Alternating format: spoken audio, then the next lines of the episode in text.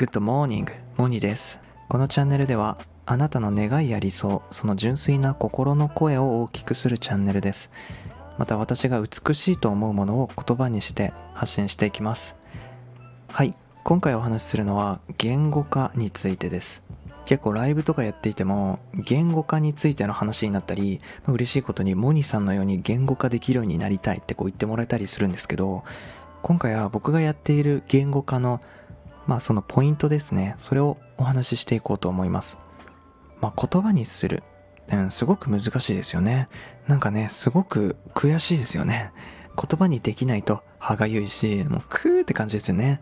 うん。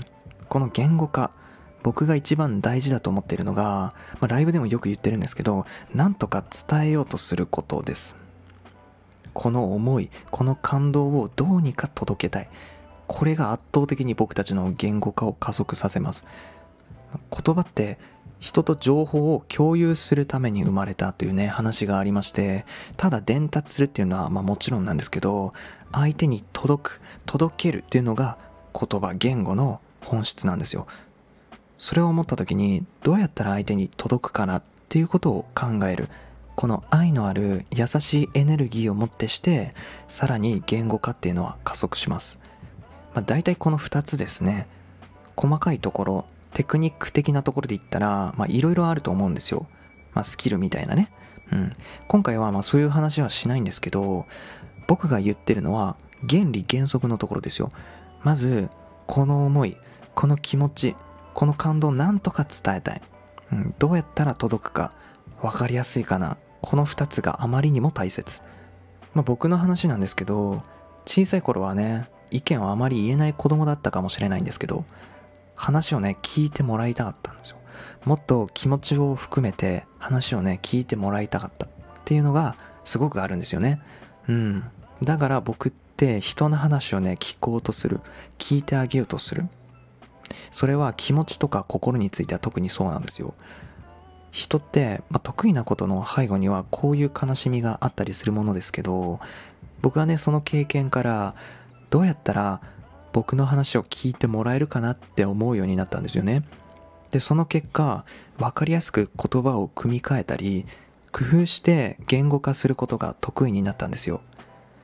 分かりやすく簡潔に話すとか要約することが好きになりました。どうやったら相手もイメージできるか想像できるかっていうのをすぐ考えてしまいます。だから僕の嫌いなことはまとまっていない状態でさあ話せとこう言われることなんですよ。僕もぐちゃぐちゃだしこれ届いてないよみたいなもう最悪なんですよ。例えば本を読んでいてドラマを見ていて感動した。これを人にどうやって話そう。まず話してる自分の姿を妄想するんです。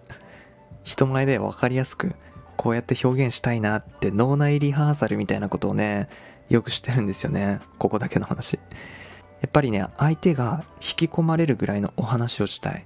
話を聞いてもらいたい。僕はそうやって言語化が加速します。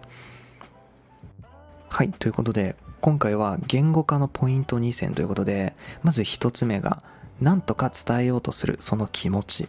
そして2つ目どうやったら相手に届くかな？を考える。以上2つでした。はいここまで聞いてくださったあなたへありがとうございます。言語化の話は好きなので、またしていこうと思います。それでは皆さん、いい夜を。